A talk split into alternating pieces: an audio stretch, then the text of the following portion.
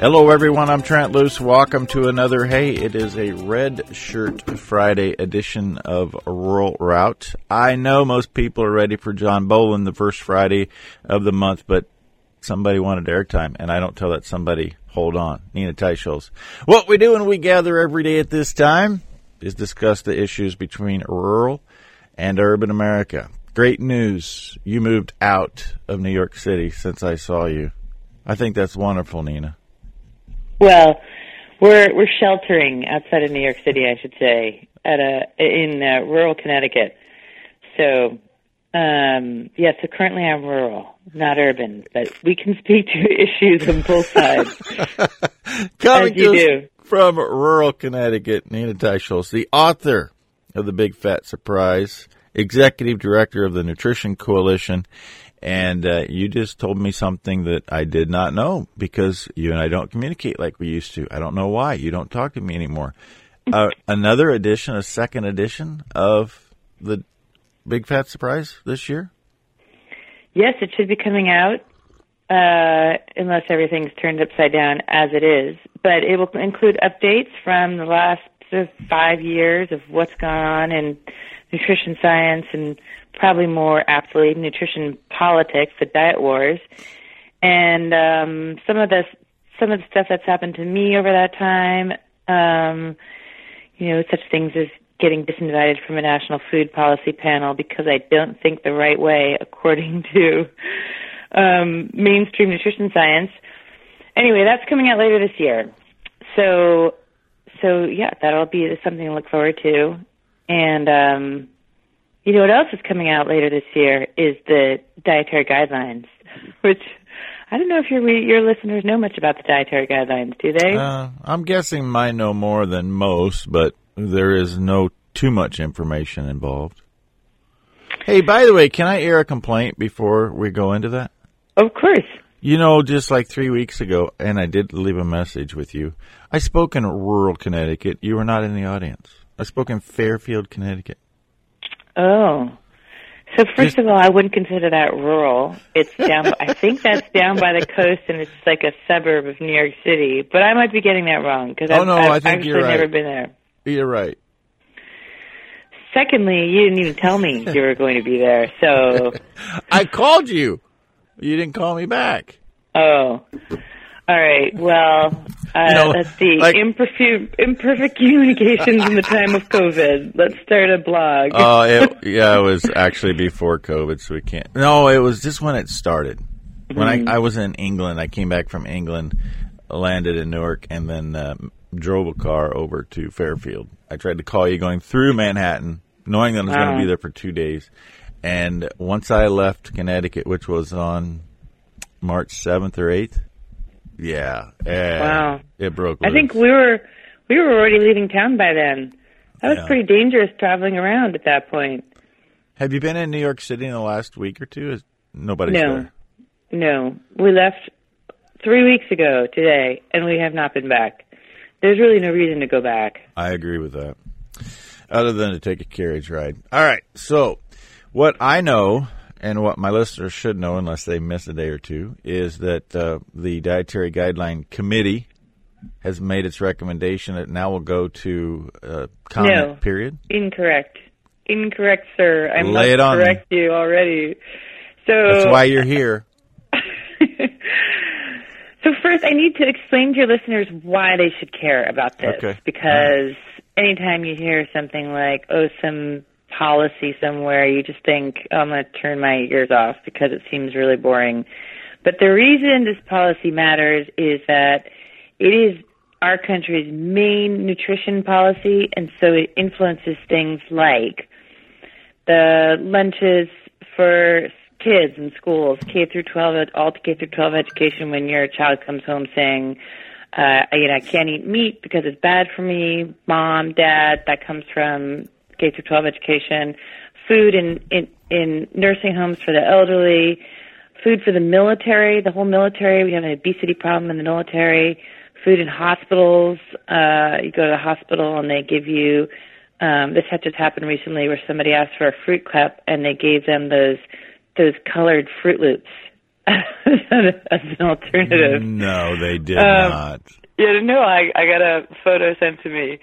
So all of that, all of that food, and much much more. Oh, I think maybe one of the most important things is um, that these guidelines are downloaded by the healthcare professional associations, doctors, nurses, dietitians, nutritionists really consider it their Bible. And so when you go to one of those people and say, I need some help with, with my diet to lose weight, bring down my blood pressure, their advice is what they're telling you comes directly from the guidelines. I mean, if you think that a healthy diet is more whole grains, fruits, vegetables, nuts, seeds, low fat dairy, low and, and and lean meat, that is the guidelines. And in many cases, doctors in large medical practices will suffer or fear medical malpractice if they do not deliver the guidelines. So, you know, all medical school education is based on it. So it really is, they have a very wide, pervasive reach in this country. And, and, um, you really can't get away from them. And can, uh, can, can you know, I give you, you one other example that I don't think sure. you've even incorporated? Excuse me. So this is up close and personal, and it really affects us today. Uh, you know, every cattleman when they sell a, a beef animal, they pay a one dollar checkoff into the beef checkoff program. The beef checkoff program, I won't give you all the policy behind this, but it is considered government speech. It's very openly every single message that the beef checkoff generates from an advertising standpoint must be approved by the USDA. And so for the last 12 to 13 years, I've been shouting at the top of my lungs that we have tremendous science. Even before Nina Teicholz showed up in my life, I was shouting, we have tremendous science about intramuscular fat, and intramuscular fat is monounsaturated fat. It's a fat CLA fat that we everybody needs. And do you know with our own checkoff dollars promoting our beef, we cannot say that because the dietary guidelines has not acknowledged that fat's an important nutrient yet. Yeah, or they, they'll say they say it's a non-essential nutrient that you don't need it. Yeah, and and and I mean it's it's there are stories on the dairy side that I hear about about dairy checkoff dollars being used to promote. They cannot say that whole milk they cannot. The milk you get directly from a cow before it goes into a factory or whatever to spin off the cream. They are not allowed to promote whole natural milk. They have to promote, not only do they have to promote low fat milk, they now have to promote plant based milks, so called milks. Almond milk, soy milk. They are they are being forced to use their dollars, dairy farmers who are going out of business right and left, at least on the East Coast, and they oh, they're everywhere. being used to they're being used to they're being forced to use their checkoff dollars to pay for plant based milks. Mm-hmm. So I just wanted to throw that little tidbit in that the dietary guidelines do matter to everybody. Yes, that's true. And so they come out every five years. They are co-issued by the U.S. Department of Agriculture and Health and Human Services, um, and they every five years they're supposed to review the latest and most current, most rigorous science. Um, uh, and just so you know, they started in 1980.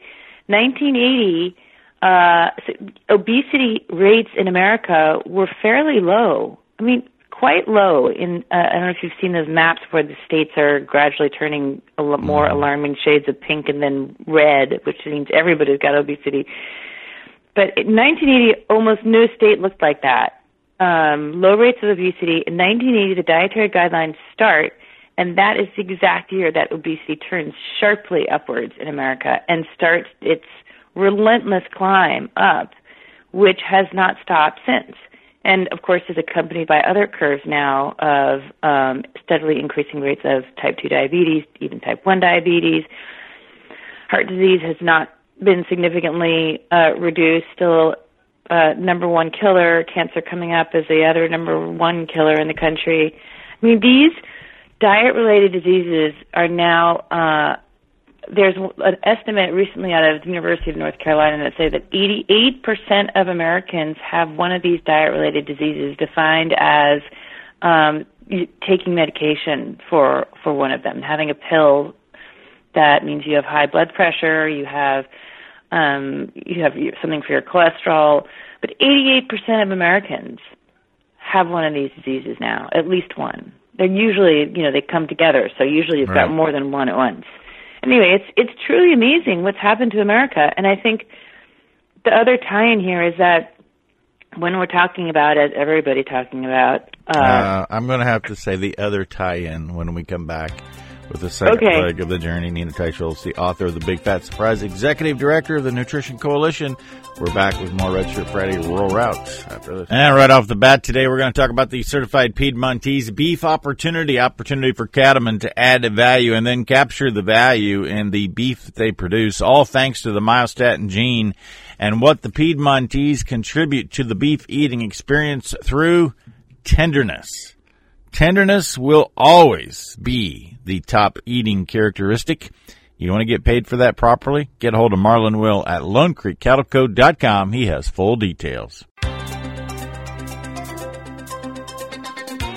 Welcome back to Rural Route Trent Loos on Red Shirt Friday. And as we say thank you, we wear red shirts to say thank you for the military men and women for 243 years. But the food fight is also about freedom, and I think people have a better handle on that today than maybe they did six months ago. Uh, not to detract from where we were, the other thing that you were going to share with us, and I so rudely had to interrupt you, Nina. Not at all, Trent.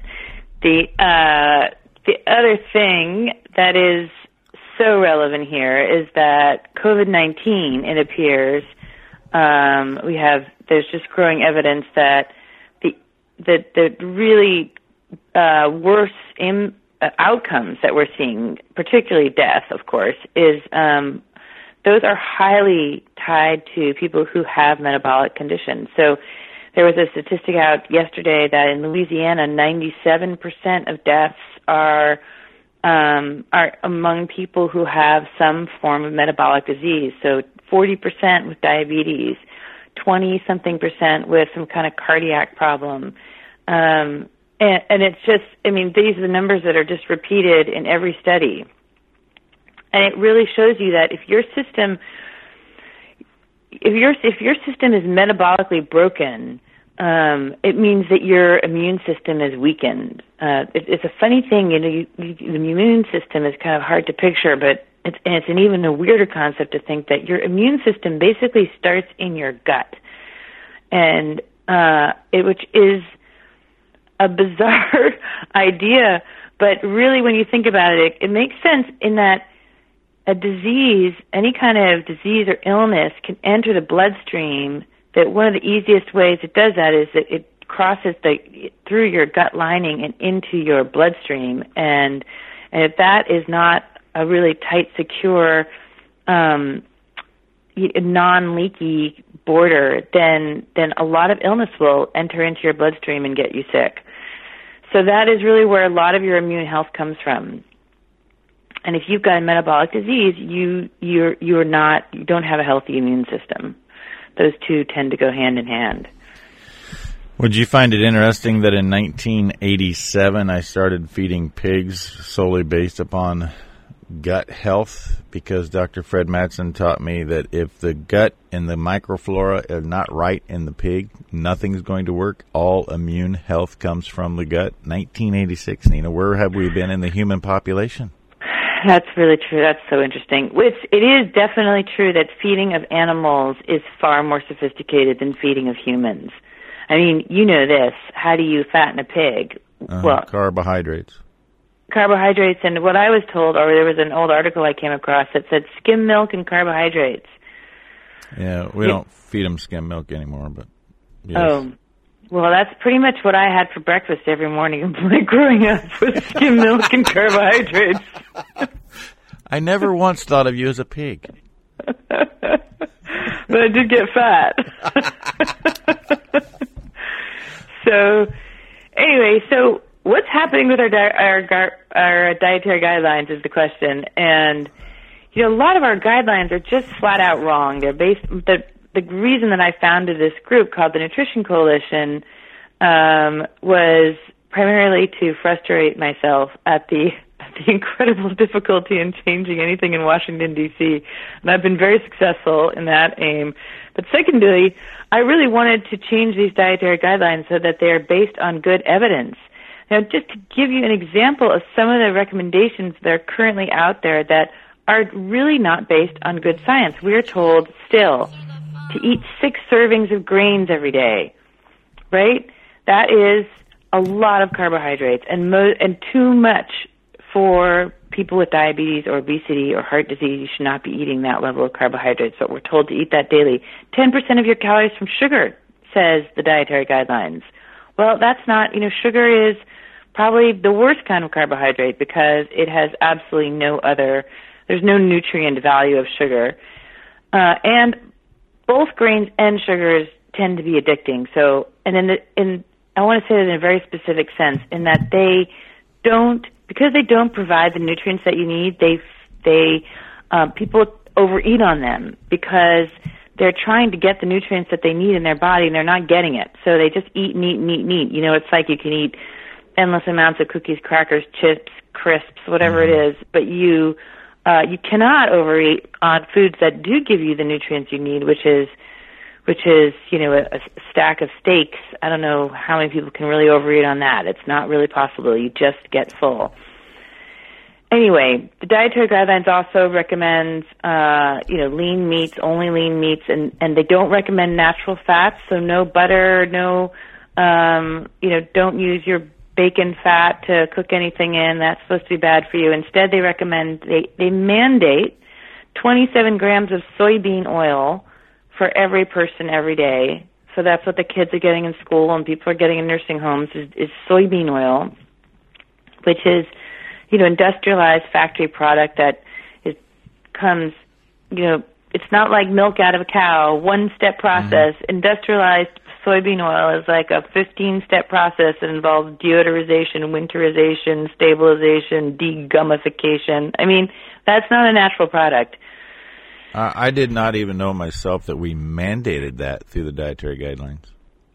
Well, it depends on what program you're in. So if you're in your school lunches, you don't have mm-hmm. an option but to use 27 grams of, of, of soybean oil. It's also, I'm, I'm fairly sure that's what is being served up in military mess halls. Right. Those are the formularies that go out to these places that that that depend on the guidelines. I'm pretty sure the hospitals follow that. Mm-hmm.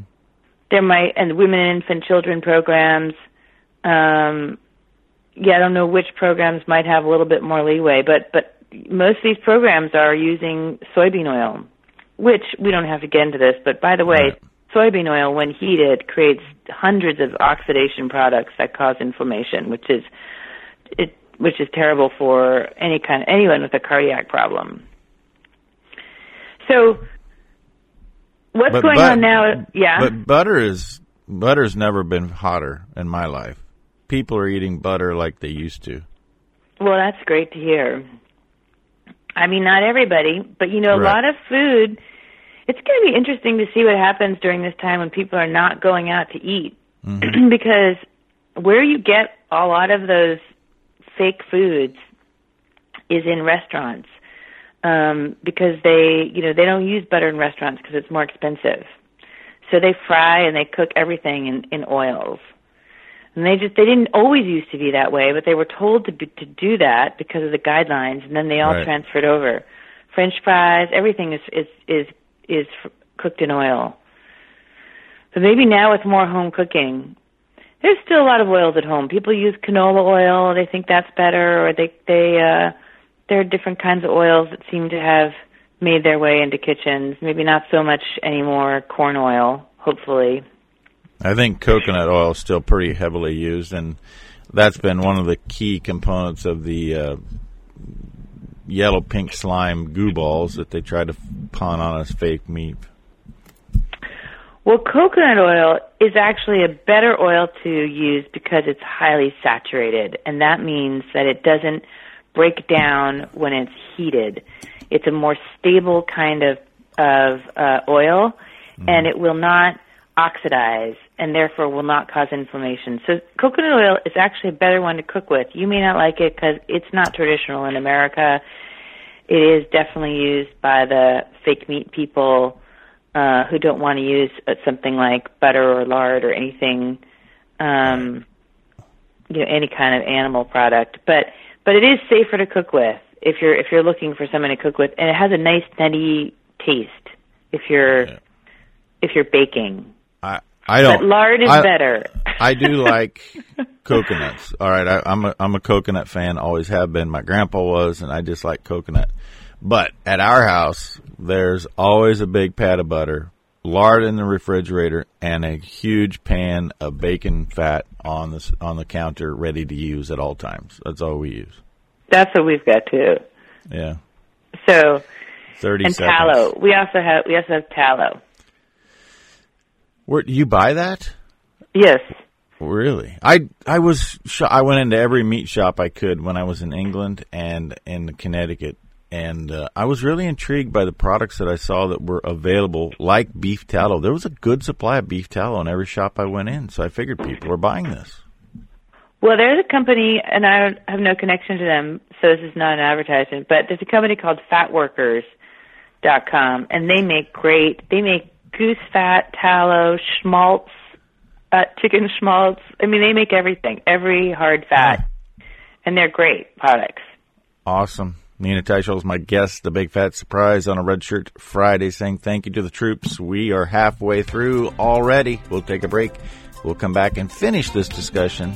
I don't know if we ever finish the discussion about the dietary guidelines, but we continue to bring awareness. More after this. The All American Beef Battalion continuing. Once we get through this, we will be back in the trenches saying thank you we always say thank you, but the way that we say thank you, Nina likes. It's with a one pounder ribeye. More details about the All American Beef Battalion. Continuing to say thank you. April 26th is our 12th year anniversary, 500,000 fed. That's a significant endeavor. All thanks to you and your generosity. Steaksfortroops.com to stay abreast of full details. Welcome back to Rural Route. Trent Loos alongside Nina Teicholz. Not really alongside. She's hunkered down in Connecticut. I'm in rural Nebraska.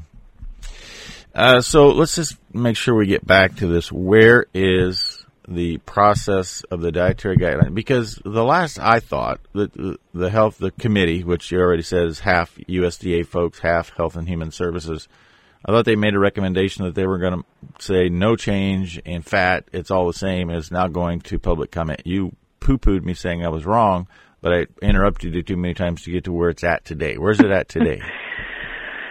Well, the expert committee, which is appointed every five years, it's a um, they they're appointed from universities and they come together and there's I think 22 members this year, which is very high. They uh, they're supposed to come out with their report in mid-May, their expert report. I think it's being delayed now till mid-June. And uh, I guess there are a couple highlights that, well, several highlights I'd like to point out. So, my group is particularly interested with um, something that you might find boring, but we we find really interesting because it's super important. I, I, which is the scientific rigor of the process. Like, are they actually reviewing the science in a way that uh, follows state of the art standards that is something that would be accepted by, say, you know, the international community or even just the top people in the field in the U.S. Um, and it's a little bit like, you know, you need to have a, a stone or concrete foundation for your house because if not, whatever you build on top of it is pretty much a house of cards. Like if you don't have a proper method for reviewing the science and you just mush it all together and so an animal you know a study on animals is given the same weight or importance as a study on humans and then there's a weak kind of science that only shows association but not causation that study is thrown in there with more rigorous actual experiments that can show cause and effect and all those studies are mushed together that's pretty much what the guide the USDA is doing they're not using any methodology that reflects that anybody could recognize, not verified. So, so everything they do is just built on this kind of foundation of sand. Um, and so we're really concerned about that because we actually were able to encourage Congress to get the National Academies of Sciences and Medicine, which is the highest scientific body in the land, to do the first ever outside peer review of the dietary guidelines process. And one of their, two of their top recommendations were you need to use a more rigorous process for reviewing science. And the USDA ignored that recommendation. This National Academy's report why, also why would said, the, why would USDA ignore that? well, because, uh, well, there's there's a there's the official, which is we don't have time, uh, or we're already doing something like that, or we're we're kind of doing it. Um, we think we're doing it, and uh, I would I would say my my cynical interpretation is they really want to replicate their existing guidelines. They're attached to them. They believe in them. They believe if only Americans followed the guidelines, they'd all be healthy. So there's a there's a there's an investment in their Right. existing policy, which is that's what I mean. I hate to say this, but that's what bureaucrats do. They they become invested in their policies, Well- and attached to them, and they don't want to change. And if they actually applied rigorous science to their recommendations, their recommendations would fall apart. And how much of it is actually saying, "Wow, if if this nutrition coalition is right, and we applied science and we found out we had been wrong for the last forty years, they don't want to be wrong." Nobody that- wants to be wrong. Raise your hand if you want to be the person who's really wrong Actually, and has maybe I- I- really, I- really hurt people. I find when I'm wrong and go public with it, I meet a lot of new people, so it's kind of fun. Well, but if you're the USDA, you don't want to raise your hand and say we've maybe maybe we've maybe we've made people sick and die prematurely. so That- that's the bottom line. They're afraid to admit that they were wrong and caused chronic illness and disease and death. It is it is highly possible that that is the reason because you know these recommendations. The let me just give you, you know the ones that are not based on rigorous science are uh, eat whole grains. No science to show that it gives provides any benefits at all. No rigorous science, I mean to say. Fruits and vegetables. No evidence to show that that actually improves health. They've looked at it, studied it, cannot find benefits. I'm not saying don't eat fruits and vegetables. I'm just saying don't do it thinking you're improving your health. Lowering salt to the levels that they recommend, really low, that actually shows harm for um, for many people. So that you're it's really the science shows you should have a moderate amount of salt. The two biggie recommendations that we're fighting right now are the caps on the continued caps on saturated fats. Um, you know, saturated fat's the reason that we are supposed to eat lean meat or not eat very much meat at all or low fat dairy. And those caps are really based on, um, were never based on good science. And now the really incredibly shocking news, and the realize the reason I want all your listeners to go to our website and immediately call their representatives in Congress is that they want to, the, the Committee on, on Fats said they want to lower the caps on saturated fats even further, mm. down from the current 10% limit down to 7%.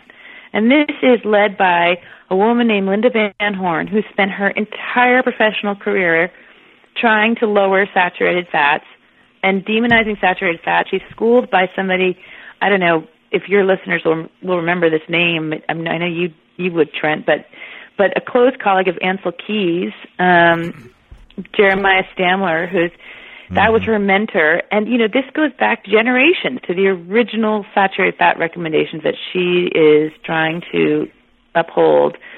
One of the members of the committee actually said, "Why don't we reduce the saturated fat cap down to zero? Because it's not an essential nutrient." Mm-hmm. Which is just shocking. I mean, and shows such a lack of knowledge about food. I mean, saturated fats are in nearly all foods. There's almost even even even in, in very small amounts. They're even in you know vegetables, but Oh, and there are fruits. many there are many many nutritious foods like meat and dairy that contain saturated fats. Is this person proposing that we just get rid of those foods? I mean, it's just crazy. Um, it is crazy. This person who suggested that, his name is Jimmy Ard, who is a medical director for Nestle, which is one of the biggest junk food makers in the world. So, you know, this is another recommendation I should just mention the National Academies threw in there. They said the dietary guidelines committee needs to um, publish their conflicts of interest, their financial conflicts of interest, and they have not done that. But I would think that Nestle is a pretty big one. Well, there's more than just one on there. Oh, we have a long list that we're preparing yeah. to publish. Right. Yeah. Uh, I, I, guess this is the right time to do this, knowing how this might distract us. But uh, the recent news is that 200,000 deaths could occur from COVID 19, right? Right. And there is fear and pandemonium because it could kill 200,000 people in 2020. Nina Teicholz, do you know how many people medical Dr. Air has killed each year for the last 20 years? I do know. I have added up numbers from the Centers for Disease Control, which is a mm-hmm. government agency, mm-hmm. on a number of people who die from diet related chronic diseases every year. And I can tell you that 4,000. You're getting ahead of me. Just play my game. Well, I don't know every year for the past 20 years. I, I do. You, I do. It's reported. okay, you tell me your number, and I'll tell you my number. Uh, yeah, you, but see, you're already at the conclusion before you let me go through the equation. okay, go. go. I'm sorry. 250,000 people each year die from medical doctor error. I'm not talking about giving bad dietary advice. I'm talking about they made a mistake and usually it's about information and the wrong dosage. The wrong, they don't read the charts correctly. Nina, it's the third leading cause of death in the United States. Two hundred and fifty thousand people a year.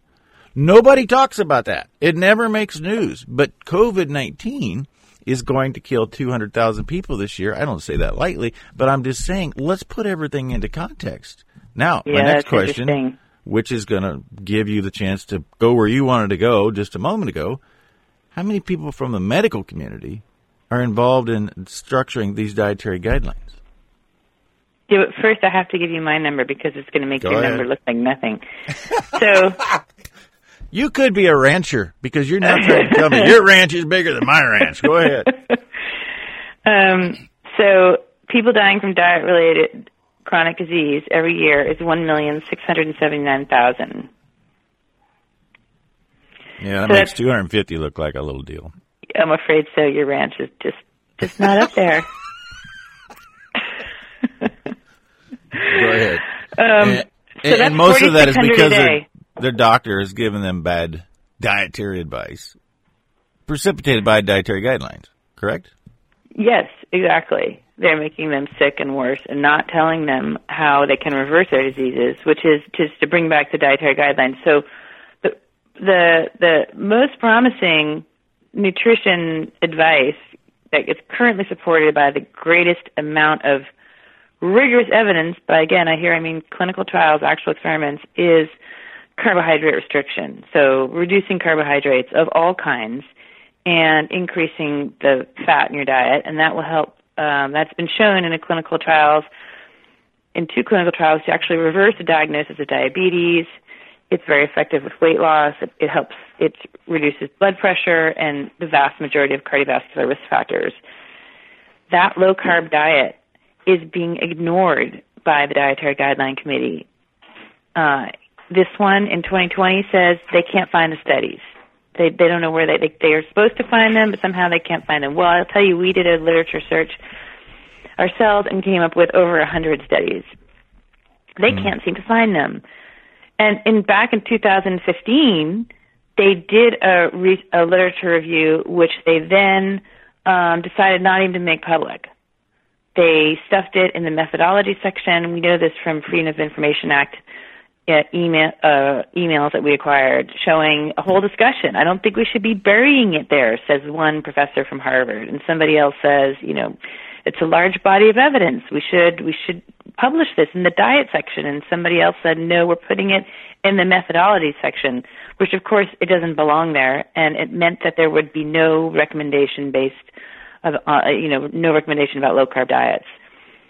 So I, I we not only have a committee doing the wrong thing, but they're actually excluding and burying evidence. And they're doing this on saturated fats as well. So we, you know, it's, it, it is, it's sort of at a level that is worse than incompetence and more on the level now, I would say, of scientific malfeasance. Nina Teicholz my guest. One more segment. Rural Route after this. Quick reminder, your young person has the opportunity to compete in Exarban 2020. Details about all of the deadlines and what you can expect the last weekend of September in Grand Island at www.exarbanstockshow.com. Welcome back to Rural Routes. I'm Trent Loos into the final segment. Nina Teicholz my guest. 1.6 million. That's how big your ranch is. That we should just spend a little more time on that. Tell us again how you got to that number of diet related deaths. So you go to the CDC website where they say that 60% of Americans have one or more chronic disease. All those diseases are diet related and you add up the number of deaths that they calculate from those diseases each year and you get to that number and then you divide it by um, 365 days in a year, and you realize it's 4,600 deaths a day. Which uh, I can't remember. What I calculated this in terms of jumbo jets. I think it's something like oh, I can't remember now. But but you know, it's let's, let's say it's 10 jumbo right. jets crashing and killing everybody on board every single day. You That'd would, be newsworthy. You would just land. You you, you just you'd land, you'd ground the planes and say, look, whatever right. we're doing is not working. What you know, I understand. We have theories that maybe if people follow the guidelines better, this wouldn't be happening. But we need to ground the planes and stop whatever we're doing and really reassess. But instead, we have a whole nutrition establishment of experts and, and people in government who say what we're doing is right.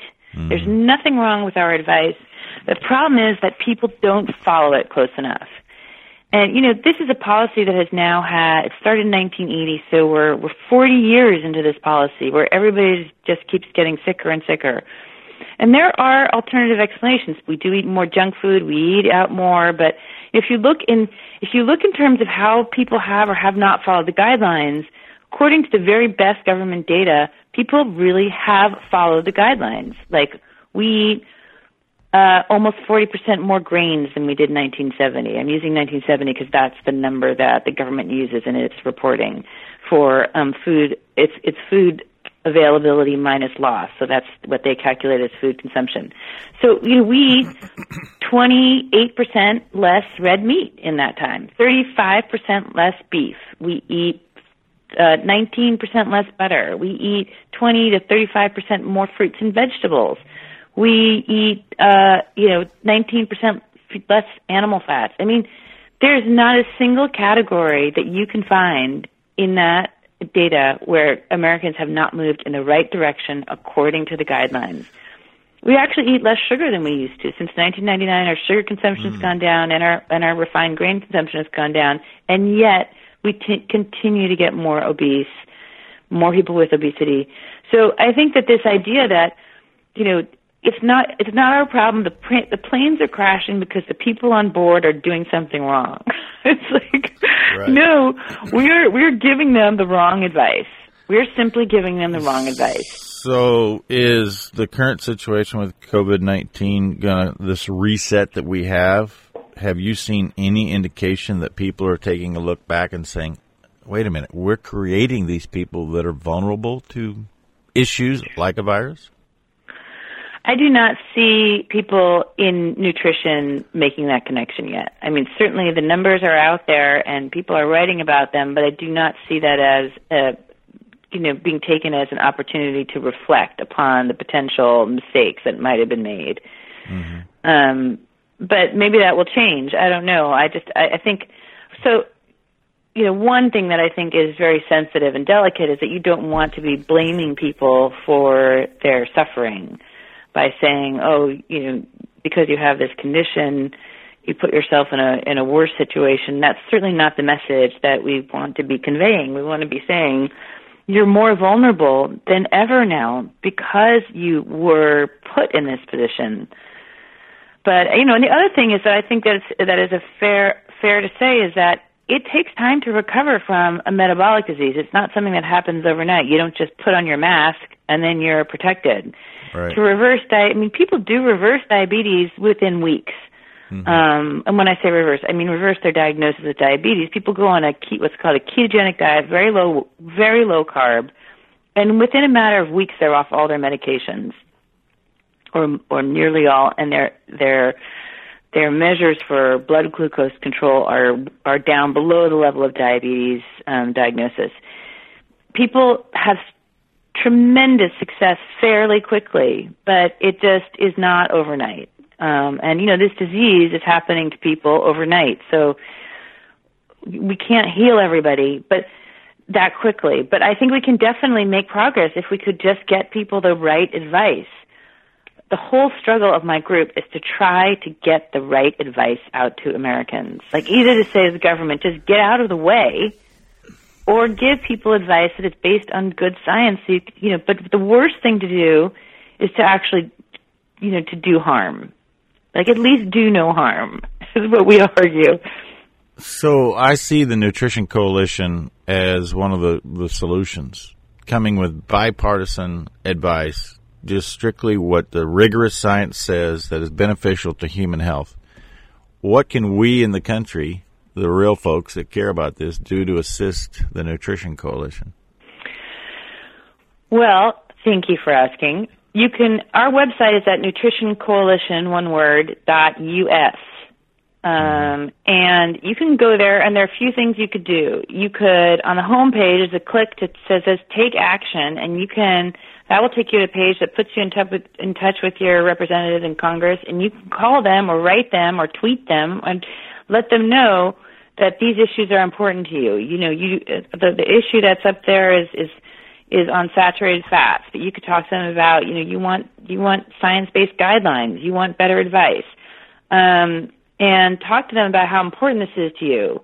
I think that they feel when we visit people in Congress, they say, uh, you know, we don't hear from people. We just don't hear this is an issue that people care about, and I think that's because we've gotten to the point where we've just become um, you know, we just don't have any more ideas or solutions for obesity or diabetes, and people have just learned to live with it. We've learned to live with this incredibly high level of disease, and so people don't think to to raise up about it, but we need to.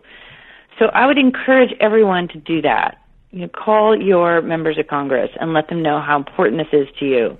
And then I think the other thing you can do is hit the donate button and donate to us because we are we don't accept any money from industry. We are pure. We uh, we are actually suffering in this time uh, downturn because um, a number of our donors have also suffered. So we we can definitely use support, um, and those are the two things that I two ways I think every person could really make a difference if they if they would like. So but, obviously that's my mo is tell people to get hold of their congressmen, get a hold of elected officials, the problem being, it's really noisy in that realm. And somehow we have to be so loud with so many people to rise above all of the noise, particularly now. But I think it's significant. I, I agree with you. And right now it's maybe COVID all the time. And so maybe you lead with a comment saying, I think this is relevant to COVID and I'll tell you why. But, um, but as I'm saying, these members of Congress have say to us that they've never heard from people on this issue ever. I mean, there are people that they hear from all the time. I don't believe that. I don't believe that. Not on not on chronic disease. They don't have people saying, "I want you know your your guidelines are are wrong." They don't hear people complaining about the guidelines because we're the first group to raise serious issues about the guidelines. Seriously, no group before us has ever done this. Yeah, including our ag groups, our commodity groups, by the way. I've had this argument with my own commodity groups that I fund through Checkoff, and they're like, well, we don't want to use our political capital there. I'm like, how can you not want to use your political capital on something that improves human life? That's what we're talking about here. You said it. We've learned to live with chronic disease. Why would we be willing to accept living with chronic disease when we don't have to? Well, I, I think there is this uh, this quality I was trying to explain earlier of sort of learned helplessness. People have become accustomed to it's like it's the new reality is living with four or five medications, living just thinking there's nothing I can do about this extra 20, 30 pounds I live with. It's just that's just the way it is, so I give up. And that's because you go to your doctor, your doctor says, uh, "Look, I lived this for years. I was a vegetarian for years. And I would go to my doctor. I was like, always say, how do I, I can't, you know, 20, 30 pounds overweight. Eat more fruits and vegetables, eat more whole grains, get, you know, make more bread, more pasta. And I would do exactly that and I would just get fatter. Oh, and cut back on saturated fat and don't eat red meat. So, and that's what everybody will tell you. And then I think what happens is people learn to be helpless, which is they just give up because they've done everything they can and they've followed the doctor's orders, which are the guidelines, and then they don't know what else to do. So then they're just like, okay, doctor, give me the pill because I couldn't do it with diet. Yeah. And uh, so anyway, so I think people's voices, if they're heard about the dietary guidelines, it will be a first time, and I do think that representatives will listen. Well, I suggest that we just get so loud they have no choice. I'm with you. And I'm with you. And the Nutrition Coalition is that knight carrying the banner in the front. We're going to make that happen. Uh, Nina, we have one and a half minutes. What do you want us to most know? Well, I think for anybody who has not read or watched these videos out there, like they don't know this knowledge, but number one most important piece of knowledge is do not fear the fat. Do not fear eating fat. Fat is good for you, especially animal fats are good for you. Don't fear those foods, those fats. They are all healthy and good for you. Do not fear, do not fear red meat. No, there's absolutely no health harm from red meat. I'm maybe speaking to the converted, but if you want to do something to improve your health, then you can cut down on carbohydrates and increase the amount of of of natural animal foods that you that you like. So and they're delicious. So don't fear them. That is my that's my helpful yeah. piece of advice for how people going about the day. Don't you have some piece um, maybe it's even on Netflix or something now that everybody's sitting at home watching television that you did without me? Oh, that's a film. There's a new documentary out called Fat Fiction that I was interviewed for, did not produce, but it's a uh, it's a great movie and it's a great introduction to these issues and, and basically how we got it so wrong. It's called Fat Fiction. So watch that documentary and then read my book because I think that my book is still the only real explanation of just how did we get it so wrong. And mm-hmm. it's like a thriller, uh, or it's been called a thriller. That's my favorite description of it. A nutrition thriller, which you think is doesn't even exist as an oxymoron. That'll do it. We have successfully journeyed down the road connecting rural and urban America, the big fat surprise. If you've not read it, read that thriller.